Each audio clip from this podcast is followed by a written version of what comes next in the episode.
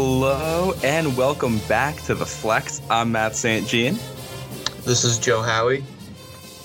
And we're here for another season of Friars basketball. Joe, it feels so good to say that.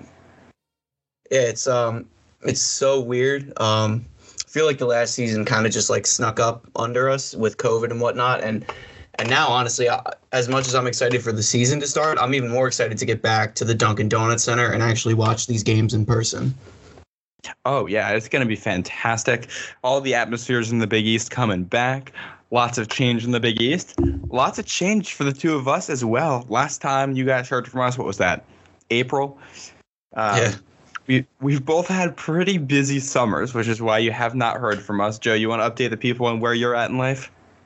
Um, yeah, so I had a career change over the summer. Um, I guess prior to September, I was working with a media company called Horizon Media.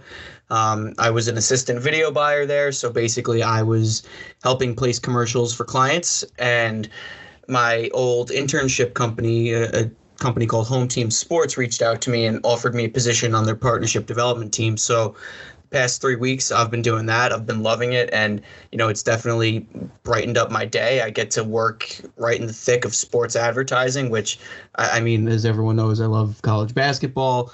they have their fingers really? all over the big east conference. Yeah. Shocker. I like college yeah. basketball. hey, and as somebody that has to work with scheduling with you for these episodes i, I love your new job because you actually have work-life balance. No more. Yes, I, hopefully less of the 11 o'clock or midnight recordings this year. Thankfully, I actually can can log off at a, a, a humane hour as opposed to 9 30, 10 o'clock at night, recording till 2 a.m. with Matt. But yeah, work life balance is back. Yeah. Uh, and over here on my end, I am recording from a new room, a new building entirely. I picked up a job over the summer. I'm now working in New York City. I have a marketing job. Uh, we're not back in the office yet, but I moved down here in August, out in Queens, enjoying the uh, enjoying the city, the ambiance, the atmosphere that it brings. The food. Oh my goodness, the food. You're definitely can, enjoying the food. Yeah, I'll tell you. There's, it's really dangerous. There's taco trucks right by the subway station near my apartment, and I've gone there way too often for lunch. It's fantastic. Also, like I ate dinner right before this, and I was gonna make myself some tacos. Ground beef I had went bad. Well, there's a Chinese place three doors down. it's right at the end of the block. So call there, walk down, pick up my food. That's dinner And food here is fantastic. It's amazing. So yeah, we've we've talked about doing a food podcast, and be, I think it's closer to becoming a reality now than it has at any point in us doing that. I actually had tacos for dinner tonight. I didn't tell you that. Oh, that's Taco Tuesday. It is Taco Tuesday. That's appropriate. But yeah, so being in New York City, I had the unique experience of being at Madison Square Garden for the Big East Media Day, and oh my, it was so, so, so good to be back. Yeah, man, I'm not gonna lie, I was definitely jealous as you blew up my phone all day with these updates as I was working. Um, so that was fun. That was definitely a fun time for me. But um, definitely have a couple of questions for you. I want, I mean, I want to pick your brain and just a disclaimer for everyone listening. This is the first time I'm actually picking his brain about this. Um, we decided to do it live, so yeah. I, I guess the the first overall question is what is it like? I mean, we see on the the receiving end of things what it mm-hmm. looks like from the other side of the camera. So we can see John Fanta sitting with Nate Watson in front of a Big East backdrop with the court in the background and whatnot, but mm-hmm. we don't really know what else is going on behind the scenes. So why don't you give us a little insight into what's going on? Well, you mentioned John Fanta. First and foremost, that man is everywhere. If he is not on the camera, then he's schmoozing somewhere. He's talking to somebody. He's the most popular man in the building by far. I did get a chance to go say hi to him, catch up with him but yeah, you, you go there and you start. The commissioner, uh, Val Ackerman, recently inducted into the Hall of Fame, comes out and makes an address to everybody, talks about the state of the conference, things like that. And after that, things kind of break down or break out. There's tables set up all around the court at Madison Square Garden. Val gives her address from the court. And at each table are the representatives from each team. So for some teams, it was two coaches, two players. For the Friars, it was Ed Cooley and five players. Every team kind of picks who they want to go, and you just walk around and talk to them. It's incredibly casual. For the most part, all the people are super friendly. They want to talk to you, and you just have a good time with it. And there's also all kinds of other media around. So you get to go there, talk to those people, make some connections, and pick the brains of everybody else. You know, here's here's what I think about the Big East. What does this person think? How do they think this team stacks up? What do they what do they think about the additions? Oh, here's a St. John's person. Here's a Xavier person. Let's see what their perspective on this is. So it's a great opportunity to come together and to get all of these different opinions on stuff. And then this year in particular, the atmosphere was fantastic. Everybody was so excited, so happy to be there, so friendly because we hadn't done that forever the last time that the Big East has had anything like that was the Big East tournament that we were at when it was canceled. So you could Woof. feel that sense of relief from everybody. You could feel that joy of the interaction of getting to see people's faces and just hang out again. So it's an absolutely fantastic experience to be there. That's for sure. Sounds like a fantastic time. I mean, I'm jealous just hearing about it. Um, I guess my next we'll, question. We'll have, to, has, we'll have to make a trip as the two of us next year. Yeah, I mean, I'll take the day off. go down, go down to the Big East Media Day. Hell yeah. Yeah. Um, no, but I guess um, my next question would have to be: is who is the most interesting person in the Big East to talk to? Well, the most interesting person was somebody I didn't get to talk to because everybody else was interested in them, and that's everybody from the UConn delegation. From the second that they set up their operation until the second that they had to pull away and go leave, there was no less than 15 or 20 media members around that table, all with their phones out, recording audio, asking questions, cameras on them. And it, it was it was funny because you go down just around the corner and Travis Steele's sitting there by himself. You can just go up to him and start talking to him, asking questions but everybody was there for UConn. And it was the same when the women's team came out too. When it was them, it was still everybody on UConn, Paige Bueckers, Geno Auriemma, all that. So I didn't, I never got the opportunity to talk to anybody from UConn because it was swamped literally the entire day. But from my own experience, I'll say obviously everybody from Providence was super personable, easy to talk to. Travis Steele stood out as somebody that was incredibly easy to talk to he was very informative, very open about things, and I thought that was refreshing because not all the coaches are always like that, and some of these guys are intimidating figures and they know it. He was very casual. It's the type. Of, I mean, I could go get a beer with him any day of the week now. It's just that kind of relationship. And I, some of the other people I talked to there, um, one one girl I was talking to there, she went off to him to ask a question. She started to ask a question, and he stopped her and was like, "Hey, hold on, introduce yourself. Like I, I'm I'm Coach Steele. Who are you?" And doing formal introductions and asking how they were, all that. I thought that was the most interesting, getting to see what some of these coaches are like on a one-on-one perspective. That's awesome. I feel like a lot of times you don't get that. You know, the, these coaches mm-hmm. and players kind of play the role of celebrities, even though they're college students and they're college coaches. Like, they're not celebrities; they're regular people. So I, I think exactly. that's an awesome tidbit right there. Um, I, so I have to ask now. You, you said some coaches are intimidating. Uh, do you mean Patrick Ewing just because he is gigantic? yes, I do. Uh, I never got to. I, I, didn't get to speak to him one on one either. But I do know somebody tried to ask him for a picture in the middle of this, and they got shut down very quickly. So I applaud that person for having the balls to, to ask Patrick Ewing for that. Um, but yeah, no, he is. I mean, he stands out wherever he is in that building. There's no question. There's no doubt about it. Like you see, I, how in the world they didn't identify him correctly last year for the Big East tournament, I have no idea.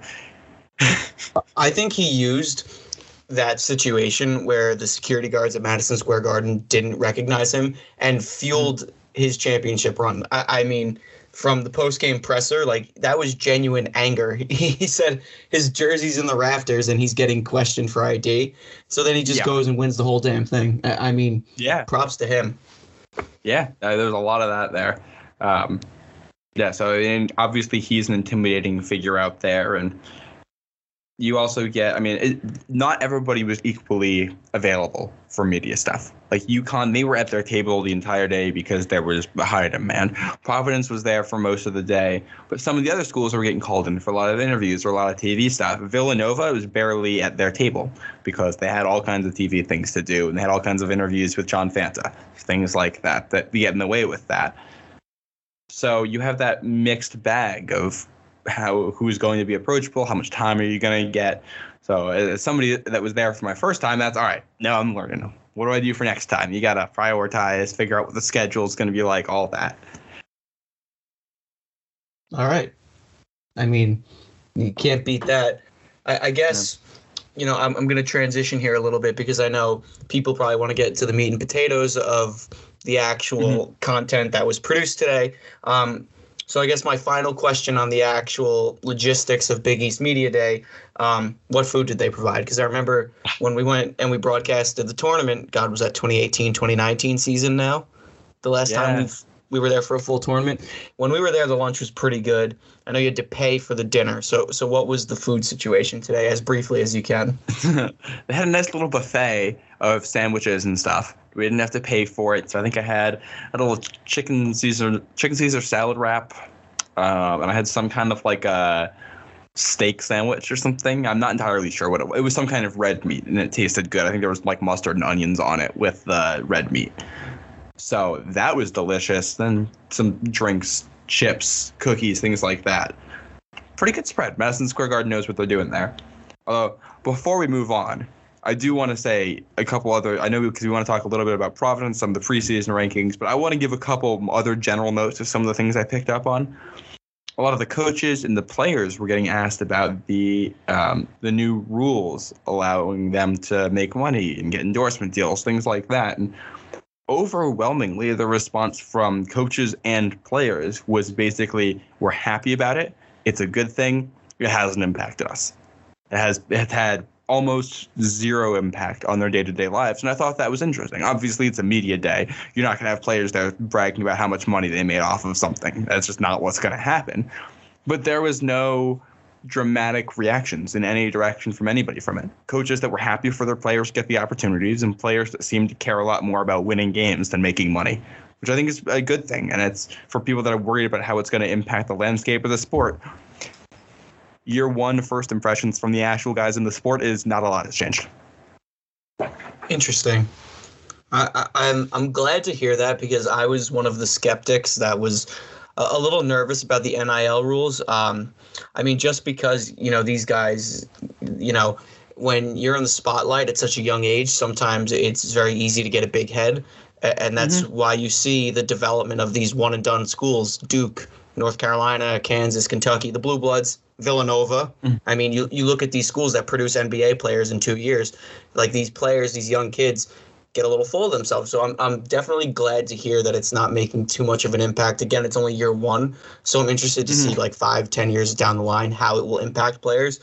But um, hopefully that means Nate Watson can start making some revenue from TikTok because that's definitely yeah. a, a nice cash flow for him. Yeah, got to get those ads right there. But yeah, and I, the other thing is, it's one thing to talk the talk before a game has been played with the new rules. It's another thing to walk the walk once the money is on the table. So we'll see what happens. But as a, somebody that's a fan of college basketball and the authenticity of it, I thought that was interesting. And another thing, the other big change to the transfer rules this offseason, a lot of the coaches, again, didn't seem overly bothered by the way things transpired. Coach Cooley was talking about, it didn't seem to impact the way he viewed building his team that much. And the feeling the feeling was from that I could tell from coaches that had a lot of transfers come in that they selected guys they thought fit the program and they're optimistic. And you talk to a guy like Travis Steele who had a lot of guys come back he was optimistic about they're bringing a lot of guys back, things are going to work. You talk to the Butler players, they're optimistic because the guys are still together. So there's nobody at this point that's like, okay, transfers really, really messed up our offseason. Everybody still feels pretty good. I think everybody thinks that they have well put together teams, obviously, at this point in the season. If you're not optimistic in the offseason, you're never going to be. But for all the the doom and gloom or the, all the extreme takes you see on some of this stuff, it felt very business as usual today. and I think that's a good thing. I'm glad you said that, Matt, about, you know, coming out of the off season feeling satisfied because I feel like with the abbreviated off season going into last year, a lot of coaches entered the season with this kind of 50-50 feeling as to how things would go. And I think Providence was one of the teams that, you know, displayed that mentality. Obviously, there were outbreaks on campus that prevented the team from practicing even into October. So mm-hmm. I mean, you saw the results, 500 record and an under 500 record in conference play. So you definitely that's soothing to the ears to hear that Ed Cooley's coming out of the offseason satisfied. And just to your point about him being uh, excited about the transfer market, of course he is. He, he lucked out with a couple of big transfers that will hopefully make a big impact. Yeah, and it and it's not just Providence. You look at a team like Seton Hall that got Kadary Richmond. They're all very excited about what he could bring to that program. You look at St. John's there's a lot there's a lot of transfers on that team, a lot of new blood, um, and also a team like Creighton, not transfers, but a lot of young guys. I mean, I think what a lot of the coaches had to say is it doesn't there's there's you approach it differently with newcomers depending on if it's a freshman or a transfer. But at the end of the day a lot of your expectations for them are still going to be the same. And they're coming when they join your program you have a game plan for them already. You're not just all right we're going to pick some random pieces and see what happens there's strategy to it. You pick guys with intent. So, I, again, like I don't think I, all of these coaches have a plan right now, and it's only a matter of time to see if that plan works, see if the talent's there. But the conference seems very ready and very ready for fans to be back as well. Common theme: everybody very excited about just being able to see other people's faces again and get those get the cheers in the building. And uh, what do you call it? Val, Commissioner Val Ackerman the lovely Val Ackerman. She's amazing. She said, as of right now, they're not anticipating any kind of limits on attendance for any games in the Big East. For like, it's just not gonna happen. We're having full buildings everywhere. So this is a real Big East season. Giddy up. Good. Bury me at the dunk. Can't wait for those thirteen dollar tall boys. Woo! Fire me up. Ah. so the the big stuff that dropped today there, which they they released this while I was on the subway to the event. They like to put it out early so everybody can kind of figure out their questions. They put out the preseason coaches poll and your preseason awards. Joe, I know you put together your own preseason poll, how you were going to rank the teams. And I think we can kind of put together the teams in different groups here based on how they are in the poll but we can kind of talk about how they relate to what you had expected. So first, just to go through the poll, no surprise, Villanova is up there at number one. They're ranked number four in the country. Is that what they are? Yeah. Um, they got 10 first place votes, which I think is the max you can get pretty much unanimous number one right there. UConn in second. They are also ranked right now at 24th. Xavier at third. They received votes. St. John's at four. Seton Hall at five. Butler at six. Providence at seven. Creighton at eight. Marquette at nine. The defending Big East tournament champion Georgetown Hoyas at 10. And DePaul with a unanimous last place. Where do you want to start? What was your first impression when you saw this come out this morning? Um, I mean, I wasn't shocked. Um, it obviously you know this because you've seen it, but it differs from the way I had ranked the teams. Um, I think the biggest, I wouldn't call it surprise, but knock is how low Butler is. Um, I mean, obviously everyone's going to put Villanova at number one. Um, I, I mean, that's kind of that's kind of a given at this point in the Big East. But Butler returns everybody. Why are they not being talked about? Same with Xavier. So I, I think my biggest pet peeve with with the rankings is giving Villanova and Connecticut like here you go, throw them a bone. You guys are one and two. Keep in mind now transitioning to Connecticut here. Dan Hurley went four and four without James Bouknight last year, and 11 and 4 with him. James Bouknight is not on the roster anymore. Now, given they do return every other player on the roster, which is huge for that program and huge for that team, but I, mean, you got to read the writing on the wall here. James Bouknight was a huge piece to that offense and to what they did. And with him gone, to be like, oh yeah, you guys get second just because they're Connecticut, because they came back to the Big East. I- I'm sorry. What what did they do last season to prove themselves? They finished third in the conference. Okay, that's pretty good. They got wiped in the tournament. I, I mean, what did Yeah. they do? Yeah, and I think you bring up a lot of good points. So they have a, a great recruiting class coming in, four guys that are ranked in the top 100. That's great and all. We haven't seen what Dan Hurley can do with some of these guys yet. I mean, this isn't Jay Wright where you know the freshman class is going to be good. It's basically a lock. You know what they're doing. You can trust the player development.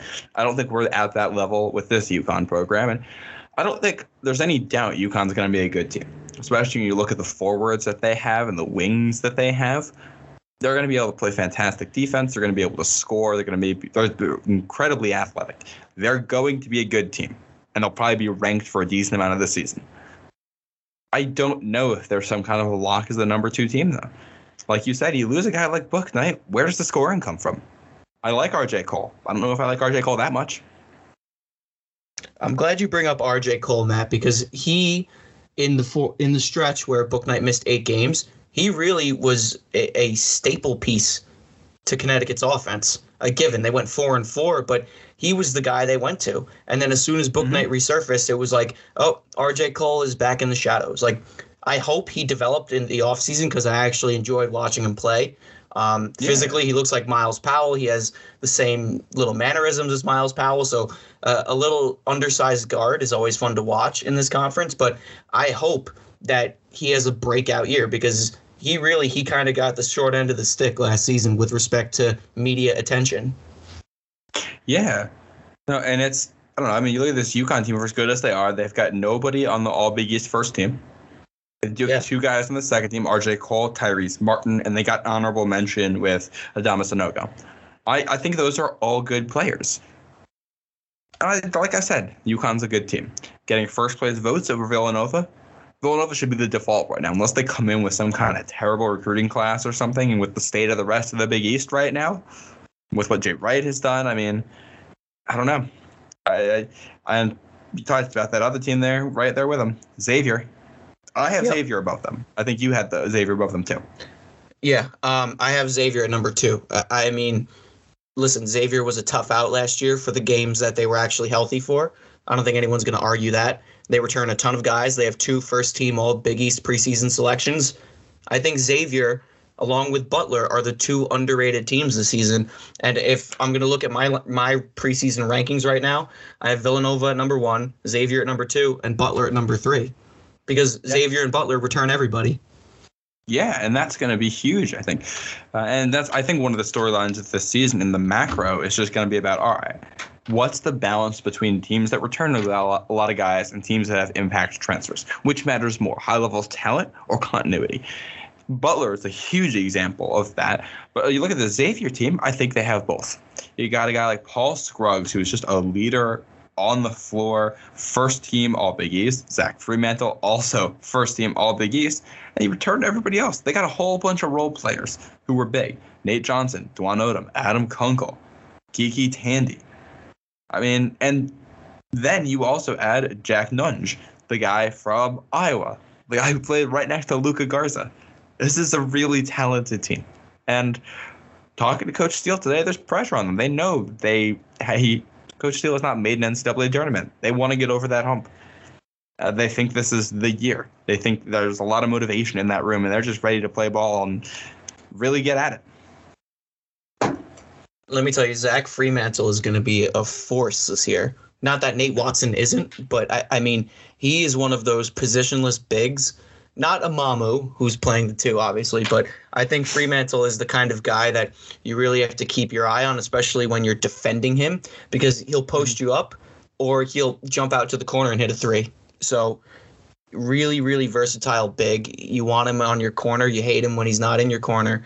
Um, but yeah, I, I mean Xavier, I feel like was the easy number two choice, A- and Yeah. the fact that they're ranked as low as they are. What uh, I mean, okay three, as as low as they But are. The fact that they're ranked three instead of two irritates me. Yeah, and I, I think for me at least, I, I think UConn, Xavier, and Butler is two, three, and four can kind of go in any direction. I think there's a lot of ways you can be okay with that. But I, I have faith in Travis Steele. Like he talked to me at length today about how continuity of this team allows defense to play a lot better. They had great games last season where they're allowing 90 points. They're like, that's unacceptable. We're not. That's not going to happen this year. We're going to lock down. They said in practice already, you can tell that the energy is different, the cohesiveness is there, and I think they're going to give teams trouble, especially early on in the season. And I mean, this is a formula that's worked. Look at that Baylor team last year. Age doesn't lie in this sport. Yeah. But let's let's talk about Butler a little bit there because I think this is another team that we are higher on than everybody, and it's not just us. Coach Cooley was asked, "Who are the who, who uh, should the media be talking about that they're not talking about?" Immediate answer, without a second of hesitation, Xavier Butler, which was yeah. how the two of us were thinking before this anyway. So it's good. It's good to see that Coach Cooley's on the same page as us. Y'all are not talking enough about nationally about Butler Xavier. Uh, they're going to be really, really good. Those two teams are vastly underrated. Vastly underrated. But yeah, what is it about this Butler team that you like so much? What I like about this Butler team is that let's rewind for a second and look at last season. They relied a lot on their freshmen, Chuck Harris, who was the other guy, Myles Tate Mm-hmm. They relied a lot on their freshmen because they simply were just undermanned. And now those freshmen, and ba- let's just say the entire starting five that started every game comes back. And by the way, Butler had some pretty good wins last season. They knocked off Villanova. They knocked off us. They were a, a scrappy and gritty team. And I think they're the prime definition of in season growth and development. Why is no one talking about them as an upper tier Big East team this year? I it just it it's mind boggling. Yeah, everyone no, knows in this you. conference what experience does. Experience travels, experience wins games. Butler has experience.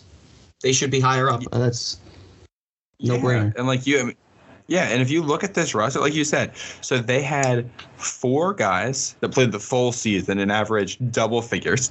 All of them are back.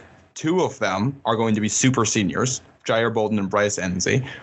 Also, let's not forget Aaron Thompson's coming back, who has battled injuries, but when he played, had almost five assists per game and over 10 points a game. It's just there's a lot of good players on this team. They're just all coming back. They're going to run it back, and I have faith in that coaching staff too.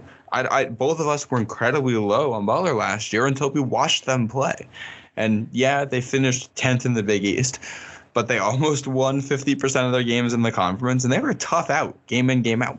They gave teams fits, teams that they shouldn't have played with. That's like, all right. I mean, they have they've got one top. Well, last year they had one top 100 recruit, and that was Myles Tate, and he was 98th.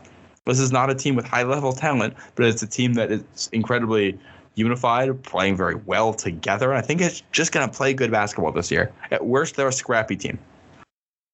I think this is 100% a result of just good, great coaching.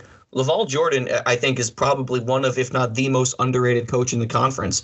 And not to mm-hmm. mention, you add in Hinkle Fieldhouse at full capacity when the fans and, and the Butler campus can actually get behind this team. Forget it. Yeah. They're going to be a tough out at home. They're going to be a tough out on the road, too. Yeah.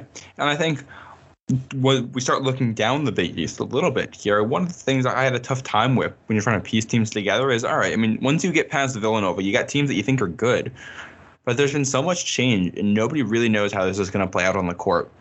They're going to have guys playing in front of a Big East environment for the first time. I think it's going to be a weird year. I think there's a lot of parity in the Big East this year because a team like Providence that we all know and love, you lose a top guy, you bring in some transfers you have a dominant first team All Big East player, Nate Watson.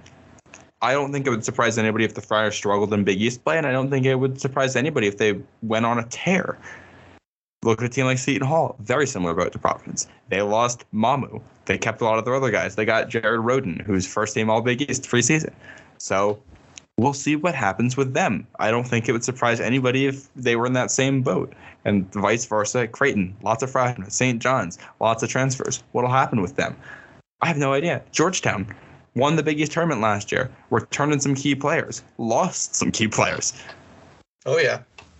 Where are they going to be? I mean, they were finished. They were picked tenth in the coaches poll. I think that's too low. They had the the fresh preseason freshman of the year for the conference. Who knows? I mean, I think from two through ten, it's a crapshoot. Um, Matt, I think this is a great uh, transition point. I'm just going to read you through the tiers that I set up here for my preseason rankings because I think this is going to go nicely in tandem with your point. Uh, my tier one is NCAA likelies. I have Villanova and Xavier there. My tier two is labeled lost some, added some, and kept some. I have them ranked three Butler, four St. John's, five Providence, six Connecticut, seven Seton Hall. Um, tier three is wild card, which is Creighton. Creighton brings in the best recruiting class in the conference, but also loses all five starters and only brings back four roster members that actually logged minutes in games. And tier four is rebuilding year Georgetown, Marquette, DePaul. But I think really the, the focal point this year of the Big East, which is what you just alluded to, is the second tier here Butler, St. John's, Providence, Connecticut, Seton Hall. These teams all bring back a ton of guys. They lose some, not really Butler, but the other four lose players. I think this is your logjam. Every year there's the the team and the teams in the Big East that go, what is it like 10 and 9, 10 and 8 around that yeah. record, and they're all even, and then you have to find out figure out the tiebreakers for Big East tournament seeding. I think and and these are your two, teams. One or, yeah, and there'll be one or two teams that end up being the odd ones out, like we've seen Xavier, Marquette fall into that camp the last couple years, where all right, you get to the end of the season, they fall just under 500. You're not making the tournament, things like that. Yeah. So yeah, and I, I'm 100% in agreement with you. I think there's going to be a lot of uh, interesting storylines this year and lots of craziness. I think you're going to see chaotic conference play, and that's why I mean one of the things that surprised me when you look through the coaches poll is how clear a lot of these rankings are. It's clear that Marquette, Georgetown, DePaul are the bottom three it's clear that UConn is is over Xavier, and Xavier and Saint they've got St. John's as number four, which I think a lot of that has to do with Mike Anderson and the job he's done there. Your, your coach of the year last year, deservedly so, running a great program over there. But then, I mean, Seton Hall is five points behind St. John's. Butler is then eight points back. And then the drop off from Butler to Providence is 15 points. And then another seven to Creighton. And then 12 to Marquette. So it seems like it's a pretty clear top five, top six with Villanova, UConn, Xavier, St. John's, Seton Hall, Butler. And then you get the drop off for the bottom half of the conference where Providence and Creighton are all right and the other three are bad. And I don't know if the lines are that clear cut.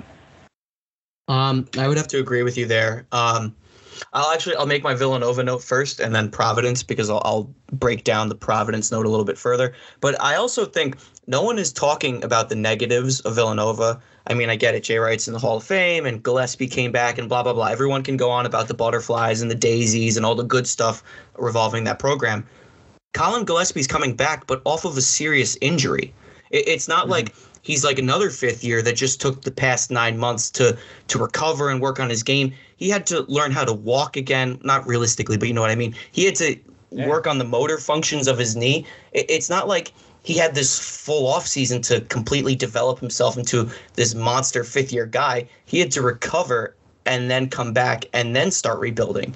So I think all this hype around Colin Gillespie, yes, it's warranted. He's their best point guard. He's their playmaker.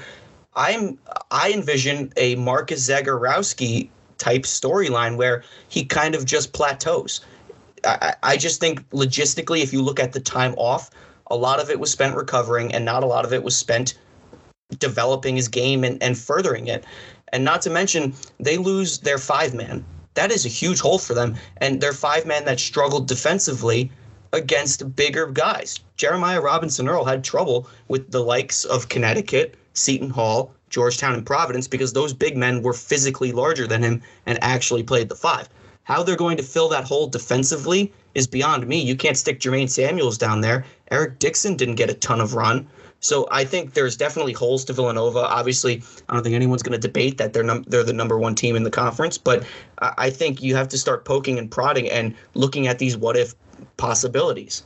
Um, yeah. Any comments? I will that? say. Well, I mean, I'll say. I think this might be where I play the Ed Cooley soundbite talking about them Cooley talked a lot about how good Gillespie and Jermaine Samuels are, and just how the two of them give Villanova a really good base. And to go with that, um, there's been a lot of talk around Brandon Slater kind of having a breakout year for them.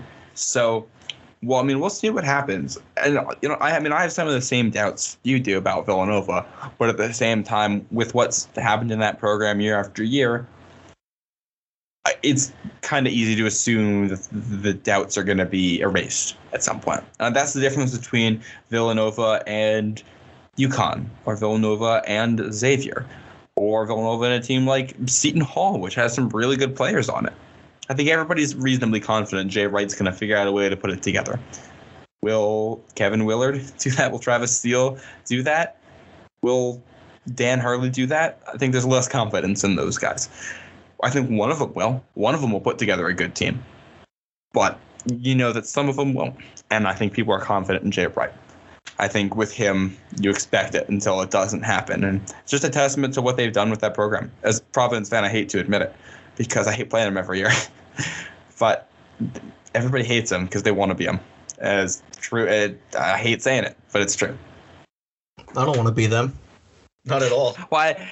I don't want to. I don't want to be them in terms of personality, but I okay, like the success okay. that they have.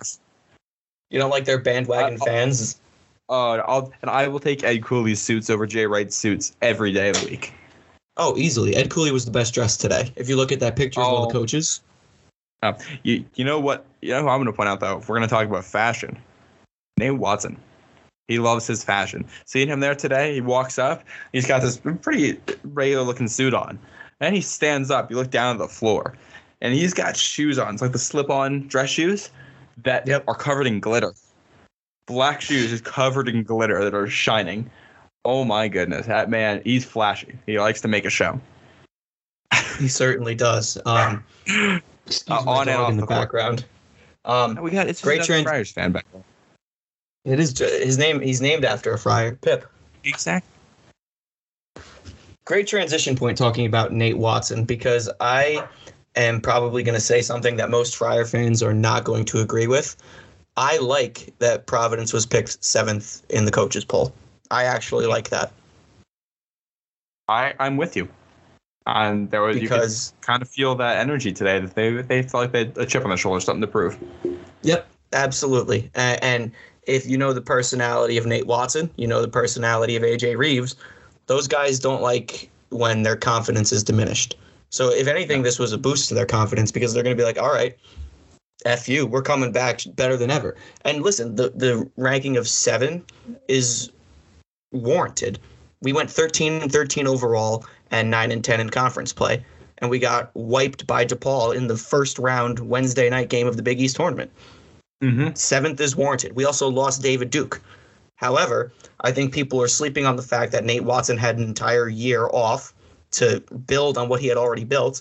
AJ Reeves is going to come back and will hopefully string together a fantastic senior season. Throw in a couple of transfers. Horchler got hot at the end of the year. I think people are sleeping on us, and I think that seventh is appropriate given last season. And also, whenever we're picked low in the Big East, we always finish high. So it's just historical. Yeah, and I mean that's something cool. He's so good. He's, he's amazing at motivating his players. It's something that made him so successful at Fairfield. It's just he gets the best out of his guys, and yeah, like I, I think there's a lot to like about this Providence rotation. Another thing to note, Ed Cooley talked about how uh, Ed Croswell has lost some weight, which I think could be beneficial to the team. They lacked uh, a guy on the inside who could help with defense. That's not Watson's forte. Great on offense. Defense is a little bit uh, less able, we'll put it that way. But you, you bring in very, very tall freshman we hope can impact a little bit down there. And Croswell with a little bit more mobility might be able to come in and play the four, a little bit of an Emmitt Holt type role when you need those defensive stops. That'll help you out a little bit. You need a guy who can come in and help you rebound. That's going to be big, who can spell Watson so Watson can take those five minute breathers and the team won't fall apart. And you have the depth at wing with Minaya and um, Al Durham right behind Reeves. This guys that can rebound, knockdown shots, all that. There's a lot of there's a lot of options, and you're kind of counting on all right, somebody's going to get hot every night. You got a lot of guys. Boston's going to give you 20. Somebody else will get hot, and you'll play good defense. That's the strategy. What what excites me the most about this team, Matt, and you kind of alluded to it when you said Croswell playing the four, is that the position, we'll just for numbers sake, two through four, are, are really positionless. It, it's not so clear cut as shooting guard, small forward, power forward. It could be three wings. It could be three guards and two power forwards. It could be a point guard, a shooting guard, a small forward, power forward, center. Again, my dog in the background, but uh, I feel like the pieces to this puzzle are so interchangeable. I think Al Durham, i- i- who is someone who's trying to play the one this year behind Bynum, I, I just think there's so many different combinations with this group that you can play big, you can play small, you can play medium, and I think that's what's most exciting about this upcoming season is to see how Ed Cooley kind of shuffles the deck and you know produces these lineups. Yeah, I'm 100% in agreement. And I know we're going to go into a lot more depth on this Providence lineup in our next episode. Ed Cooley will be giving his radio address uh, tomorrow night as of us recording this. So we're going to get a little bit more there. And we can talk more about some of the things I learned talking to the players. Did get a chance to talk to Al Durham and Justin Minaya today, so can give you a little bit more info on some of the new guys on this team. That'll be in our next episode. But let's bounce back and talk about a little bit of league wide stuff to finish this. Is there anything else in these rankings or in the first, second teams that really jumped out to you when you saw it? Yes. So as I pull this up, I was surprised that no Villanova player was placed on first team all preseason Big East. I mean, They, we had they did two get Gillespie's player of the year, but yeah. right, but normally doesn't the player of the year also land on first team? Or am I The bi- miss? The Big East the Big East has six players on the first team where it includes the player of the year as the extra player on it. It's so I see. weird. Yeah, no other conference does that. So yeah, you look at the press release at first and you go, Oh, where's Colin Gillespie? Um, Because he's definitely a first team player. No, I, I think the first team is spot on. Um, and I'm going to say this with a full chest. I think Nate Watson has a serious, serious, serious case for Big East Player of the Year. I, Sure. I think Yeah, absolutely uh, sure. I think we could see a very similar storyline to where Marcus Zegarowski, you re- fast rewind la- to last season, Marcus Zegarowski got all of this preseason hype, didn't hit the expectations, and Mamu got Big East Player of the Year. And then he kind of had to share it with Robinson, Earl, and Gillespie, which was absurd. But I think you could. The preseason expectation is that it's going to be a, a sharpshooting point guard, and when in reality, it's the the center. I don't know. That's my thought Yeah, no, I, process. I, I think there's a lot that you said that's correct. I don't know if Watson's going to win it, but I mean, Gillespie, he's going to be bounced back from injury. I think Champagnie could win Player of the Year easily. I think Paul Scruggs could definitely win Player of the Year. I think there's a lot of options. The name that stuck out to me here on this All Big East first team was Jared Rhoden. I would not have put him on my first team. I, he's good, but I, as somebody that watched him, like he had great stats, but the eye test for me never quite panned out. I don't think he's a bad player, but I think without Mamu there, he might struggle a little bit. He might not be as efficient as a scorer, and he might be a second team type of guy. See, this is where I'll disagree with you, Matt. As you, you and a lot of listeners know, I'm more of a defensive oriented uh, guy. I prefer to watch like a, a gritty defensive player get accolades than, you know, someone who plays three and no D like Colin Gillespie. But um, Jared Rhoden gave us fits defensively last year when we played Seton Hall because he's six foot six, 210 pounds. He's the positionless wing. He's your your for Providence reference. He's your Noah Horchler, your AJ Reeves, your Justin Minaya. He can guard small or he can guard big, and I think that's why he got the nod to first team is because defensively he's a nightmare. He's a matchup nightmare. I mean, he really is, and I, you know, I mean, you make some fair points. You make you make some fair points there. Well, I mean, my pick. I th- honestly, I wouldn't be shocked if Chuck Harris gets himself up there from what we saw last year. He looks like a real good player for Butler. Uh, he was he only made honorable mention. I don't think we're surprised by the fact that there's no DePaul players anywhere on this list. There's no Marquette players anywhere on this list. There's no Georgetown players except for freshman of the year with Aminu Mohammed, who's their top 50 recruit. So uh, those are the teams that were the bottom three in the Big East, according to the coaches. And that makes sense. There's less talent with those guys, and UConn has three players listed here. Villanova has three players listed here. St. John's has two. Seton Hall has one. Xavier has two. Providence has one. I mean, those are the teams that you expect to be battling it out a little bit. The only team that was projected to do even a little bit that doesn't have players on here is Creighton. And they were still, I mean, your bottom four teams in the Big East are basically not represented with these players. So maybe that's your cutoff. If you're not represented with a veteran player in the preseason rankings, you're probably not going to be competitive. Bottom line, you got to have veteran play that is good. it's quality.